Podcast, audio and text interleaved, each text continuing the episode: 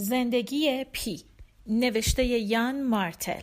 ترجمه گیتا گرکانی نشر علم گوینده دینا کاویانی. قسمت 22 62 آن شب خوب خوابیدم.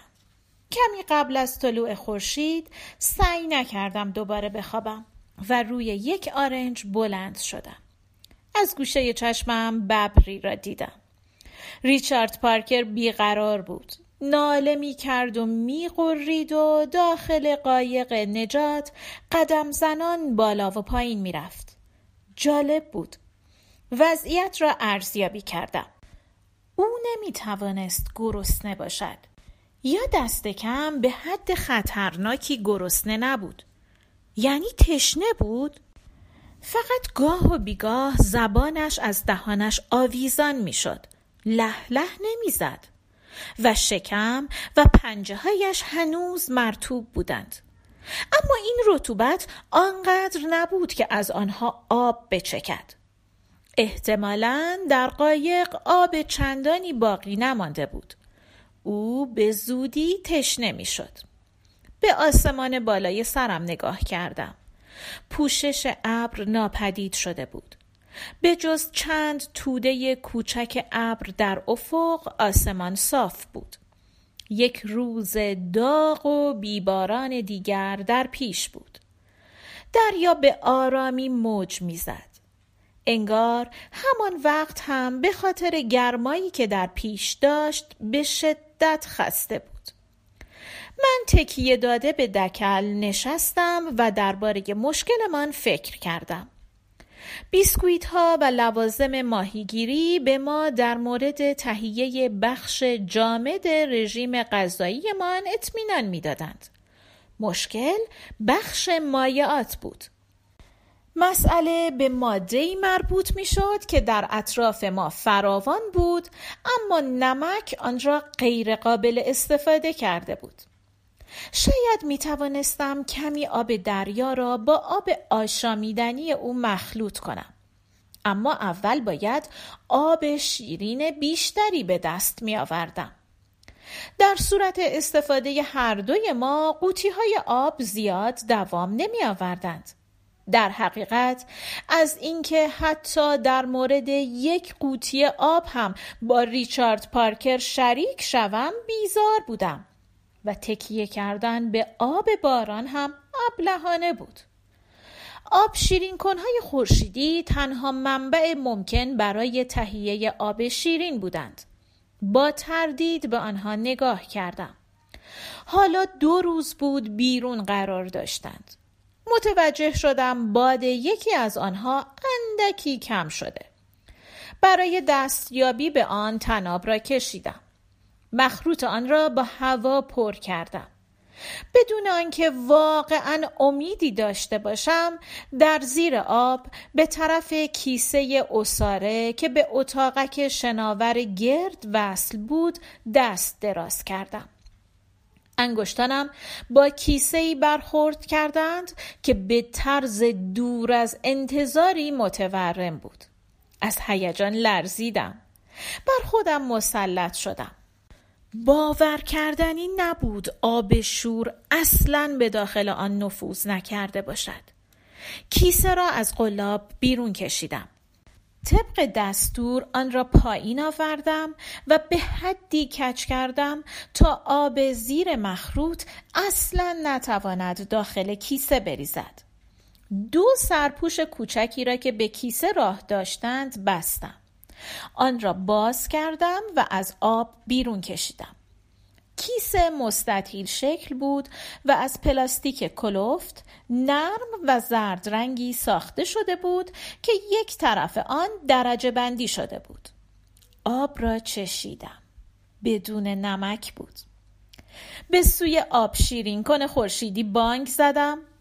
گاو عزیز من تو شیر داده ای؟ آن هم چه شیری چه شیر خوشمزه ای از این دزدی کوچک ناراحت می‌شوی. اما من شکایتی ندارم.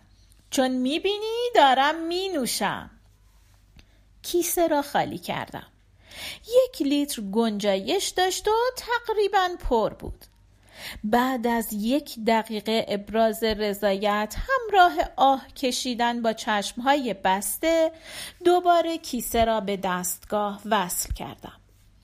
دستگاه های دیگر را بررسی کردم. پستان هر یک از آنها به همان اندازه سنگین بود. بیش از هشت لیتر شیر تازه را در سطل ماهی ریختم. در همان دم این اختراع به اندازه گله گاو برای یک کشاورز برایم گرانبها شد. در واقع آنطور که دستگاه ها به شکل یک هلال شناور بودند تقریبا به گاوهایی در حال چرا در مزرعه شباهت داشتند. من نیازهای آنها را برآورده می کردم مراقب می شدم در داخل هر کدام به اندازه کافی آب باشد و مخروط ها و اتاقک ها به حد مناسب باد شده باشند. بعد از اضافه کردن کمی آب دریا به محتوای سطل آن را درست پشت تارپولین روی نیمکت کناری گذاشتم. با پایان گرفتن خونکی صبحگاهی به نظر می رسید ریچارد پارکر آرام آن پایین مانده بود. با کمک تناب و گیره های پهلوی قایق سطل را سر جایش محکم کردم. با احتیاط از بالای لبه قایق نگاهی انداختم. او به پهلو دراز کشیده بود. لانش منظره نفرت انگیزی داشت. پستانداران مرده روی هم انباشته شده بودند. توده عجیبی از اندامهای فاسد حیوانات بودند. یکی دو پا تکه هایی از پوست های مختلف قسمت هایی از سر مقدار زیادی استخوان را تشخیص دادم. بالهای ماهی های پرنده هم در اطراف پراکنده بودند. ماهی پرنده را قطعه قطعه کردم و تکه از آن را روی نیمکت کناری انداختم.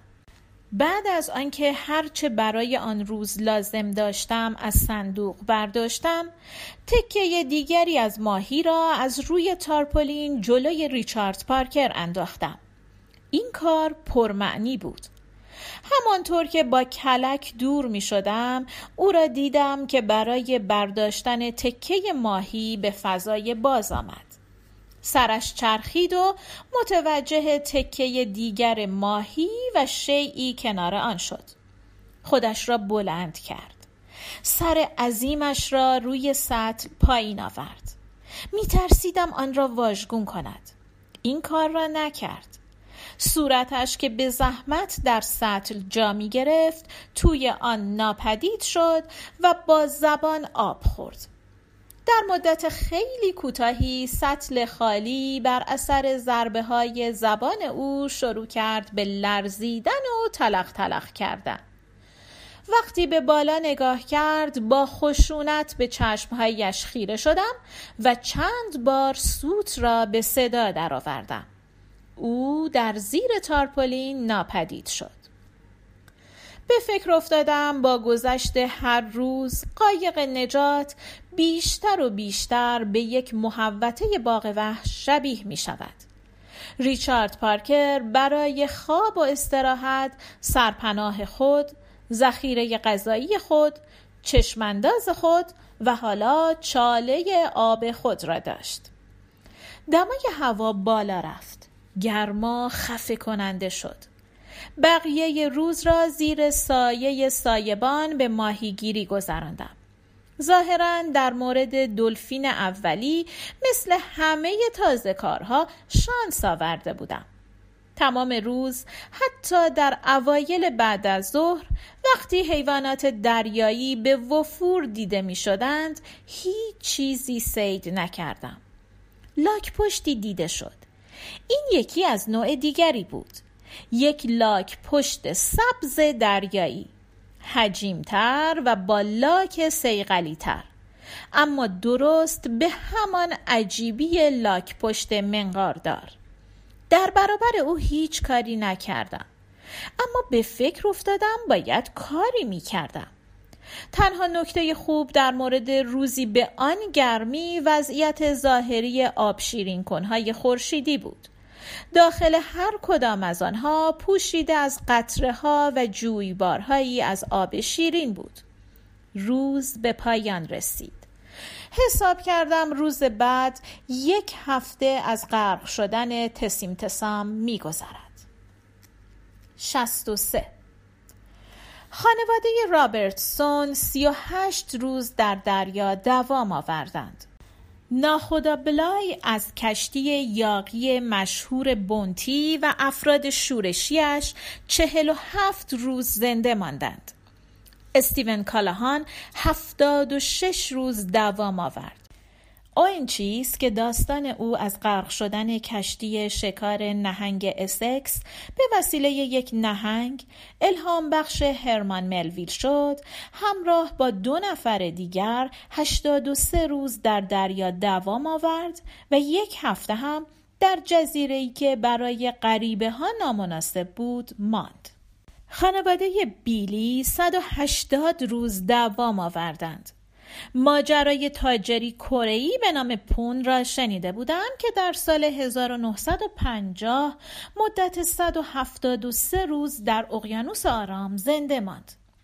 من 227 روز دوام آوردم. رنج من این مدت طول کشید. بیش از هفت ماه. خودم را مشغول نگه داشتم. این کلید بقای من بود. روی یک قایق نجات حتی روی یک کلک همیشه کاری برای انجام دادن وجود دارد.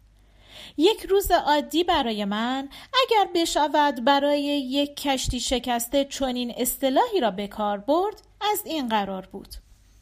طلوع خورشید تا ظهر بیدار شدن، دعا خواندن، صبحانه برای ریچارد پارکر، بررسی وضعیت عمومی کلک و قایق نجات با نشان دادن توجه خاص به تمام گره ها و تناب ها، مراقبت از آب شیرین کنهای خورشیدی، پاک کردن، باد کردن، پر کردن از آب، صبحانه و بررسی وضعیت ذخیره غذایی ماهیگیری و در صورت سید آماده کردن آن باز کردن شکم، تمیز کردن، آویزان کردن باریکه های ماهی برای خشک شدن در آفتاب از ظهر تا نزدیک غروب دعا خواندن، ناهار سبک، استراحت و فعالیت های کم تحرک نوشتن خاطرات، بررسی زخم ها و جراحت ها، تعمیر تجهیزات، مراقبت از صندوق،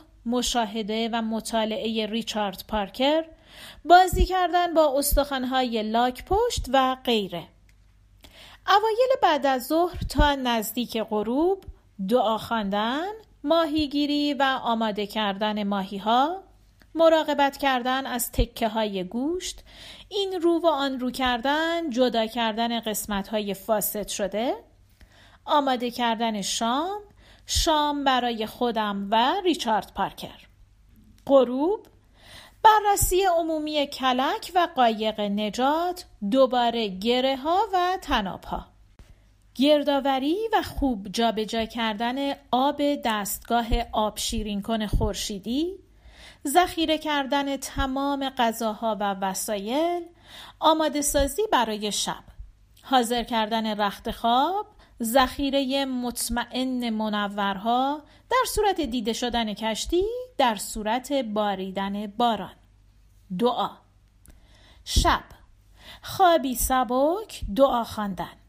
صبحها همیشه بهتر از نزدیکی های غروب بود یعنی وقتی که اوقات خالی را می‌شد حس کرد. حوادث مختلفی این نظم را به هم می‌زنند باریدن باران در هر وقتی از روز یا شب کارهای دیگر را متوقف می کرد. زیرا تا وقتی باران میبارید من بارانگیرها را آماده نگه می داشتم و دیوانوار سرگرم ذخیره کردن محتوی آنها بودم. آمدن یک لاک پشت از دلایل مهم به هم خوردن برنامه ها بود. و البته ریچارد پارکر هم مزاحمی همیشگی بود. آماده کردن وسایل راحتی او به حدی اهمیت داشت که یک لحظه نمی توانستم آن را فراموش کنم. او چندان برنامه ای جز خوردن، نوشیدن و خوابیدن نداشت. اما اوقاتی بود که از رخوت بیرون می آمد در قلم روی خود پرسه می زد و سر و صدا راه می انداخت و بدخلق می شد خوشبختانه هر بار خورشید و دریا او را خسته می کردند به سرعت به زیر تارپولین برمیگشت تا دوباره به پهلو دراز بکشد. یا صاف روی شکم بخوابد و سرش را بر دستهای جلوی روی هم قرار گرفتش بگذارد. اما در ارتباط من با او چیزی بیش از برآوردن نیازهای اولیش وجود داشت. ساعتها به مشاهده او می پرداختم چون این کار باعث می شد حواسم به چیز دیگری معطوف شود. یک ببر همیشه حیوان جذابی است. به خصوص وقتی تنها مصاحب شما باشد. در آغاز به اجبار تمام مدت چشم به راه یک کشتی بودم. اما بعد از چند هفته پنج یا شش هفته این کار را تقریبا به کلی کنار گذاشتم و زنده ماندم چون به فراموش کردن اهمیت می‌دادم. داستان من در یک روز تقویمی دوم جولای 1977 آغاز می شود و در یک روز تقویمی دیگر 14 فوریه 1978 به پایان می رسد. اما در بین این دو روز تقویمی وجود ندارد روزها یا هفته ها و یا ماه ها را نمی شمردم زمان تصوری است که فقط بر تمنای ما می افزاید من زنده ماندم چون حتی خود زمان را هم از یاد بردم. آنچه به یاد میآورم حوادث و برخوردها و مسائل روزمره است. نشانه هایی که از اقیانوس زمان اینجا و آنجا باقی ماندند و در حافظم نقش بستند. مثلا بوی سوختن منورها و دعاهای هنگام طلوع و غروب و کشتن لاک پشتها و بیولوژی خزه دریایی و خیلی چیزهای دیگر. اما نمی‌دانم می‌توانم آنها را برای شما به طور منظم بیان کنم یا نه. خاطرات من کاملا در هم ریختند. شست و چهار. لباسهایم بر اثر خورشید و نمک متلاشی شده بودند. اول مثل تور نازک شدند. بعد آنقدر پاره شدند تا فقط درسهایشان باقی ماندند. عاقبت درسها از هم گسستند. ماها به جز سوتی که با یک بند از گردنم آویزان بود هیچ چیز به تن نداشتم. تاولهای آب شور قرمز خشن و بدشکل جزام دریاهای آزاد بودند که از طریق آب به بدن مرتوبم سرایت کرده بودند. در نقاطی که می ترکیدند پوستم به شدت حساس می مالیدن تصادفی یک جراحت باز آنقدر دردناک بود که نفسم بند می آمد و فریاد می زدم طبیعتا این تاول ها در نقاطی از بدنم می‌زدند که بیشتر از همه مرتوب می‌شد و بیشتر با کلک تماس داشت یعنی روی پشتم روزهایی بود که به زحمت می توانستم حالتی مناسب برای استراحت کردن به خود بگیرم زمان و نور خورشید جراحتی را بهبود می بخشیدند. اما این روند به کندی صورت می گرفت و اگر خودم را خشک نگه نمی داشتم تاولهای تازه پدیدار می شدند. 65 برای کشف کردن معانی نوشته های جزوه های نجات در مورد دریانوردی ساعتها وقت صرف می کردم. در مورد زنده ماندن در دریا توضیحات ساده و سریح فراوان بود. اما نویسنده جزوه برخورداری از اطلاعات پایه در مورد دریانوردی را قطعی فرض کرده بود. از نظر او کشتی شکسته دریانورد با تجربه بود که قطب نما نقشه و زاویه یاب در دست داشت. می‌دانست چطور با مشکلات مقابله کند یا در غیر این صورت چطور خودش را از آنها دور نماید. نتیجه این طرز تفکر دستوراتی از این قبیل بود. به یاد داشته باشید زمان یعنی مسافت. یادتان باشد ساعت خود را کوک کنید. یا در صورت لزوم می توان عرض جغرافیایی را با انگشتان دست اندازه گرفت. من یک ساعت داشتم اما حالا در اعماق اقیانوس آرام بود. موقع غرق شدن تسیم تسام آن را از دست دادم. در مورد طول و عرض جغرافیایی هم اطلاعاتم فقط به آنچه در دریا زندگی می کرد محدود می شد و آنچه را روی دریا سفر می کرد در بر نمی گرفت برای من بادها و جریانات دریایی ناشناخته بودند. ستاره ها برایم هیچ معنایی نداشتند. حتی نام یک صورت فلکی را هم نمی‌دانستم. خانواده من فقط بر اساس یک ستاره زندگی می کرد خورشید. ما سر شب به بستر می رفتیم و صبح زود بیدار می شدیم در زندگیم به شبهای زیبا و پرستاره متعددی نگاه کرده بودم. آنجا که طبیعت فقط با دو رنگ و با ساده ترین شیوه ها با شکوه ترین تصویرها را نقش می کند و همان شگفتی و کوچکی را حس کرده بودم که همه ما حس می کنیم و از دیدن آن منظره به روشنی و با سراحت مسیرم را میافتم اما منظورم از جهت روحانی است نه از نظر جغرافیایی. اصلا نمی‌دانستم چطور ستاره های شب می توانند به عنوان نقشه راه به کار روند. چطور ستاره ها با آن همه درخشش خود در صورت متحرک بودن می توانند به من در یافتن راه کمک کنند؟ از فهمیدن این موضوع دست کشیدم. هر اطلاعی به دست می آوردن بیفایده بود. برای کنترل کردن مسیری که در آن بودم هیچ وسیله ای نداشتم. نه سکانی نه بادبانی نه موتوری. فقط چند پارو با قدرت کم. انتخاب یک مسیر وقتی قادر نبودم آن را در پیش بگیرم چه فایده ای داشت؟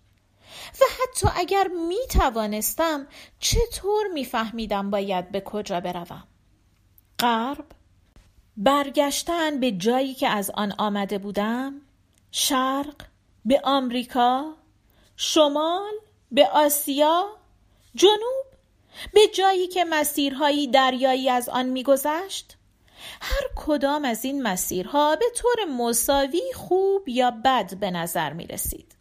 بنابراین خودم را به دست حادثه سپردم. بادها و جریانات دریایی تصمیم می گرفتند به کجا بروم.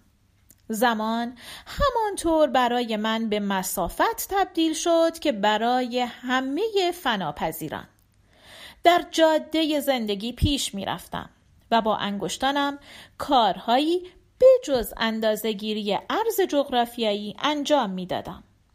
بعدها فهمیدم در جاده باریکی سفر کردم. جریان آبی مخالف خط استوا در اقیانوس آرام 66 با قلاب های مختلف و در عمق های مختلف به قصد سید ماهی های مختلف به ماهیگیری پرداختم. از ماهیگیری در عمق زیاد با قلاب بزرگ و وزنه های زیاد گرفته تا ماهیگیری در سطح آب با قلاب های کوچکتر و فقط یکی دو وزنه. موفقیت به کندی به دست می آمد و وقتی هم صورت می گرفت خیلی با ارزش بود. اما به نظر می رسید میان تلاش و پاداش تناسبی وجود ندارد. ساعتها طولانی ماهیها کوچک و ریچارد پارکر همیشه گرسنه بود. عاقبت به من ثابت شد نیزه های خاردار بهترین وسیله ماهیگیری هستند. آنها از سه قسمت سرهم شدنی تشکیل می شدند دو قسمت لوله مانند که میله بدنه را می ساخت یکی از آنها در انتها دسته ای از پلاستیک قالب ریزی شده و حلقه ای برای وصل کردن نیزه به تناب داشت. و یک سر که در قسمت خمیده قلاب حدود دو اینچ بود و به نوکی تیز و خاردار ختم می شد.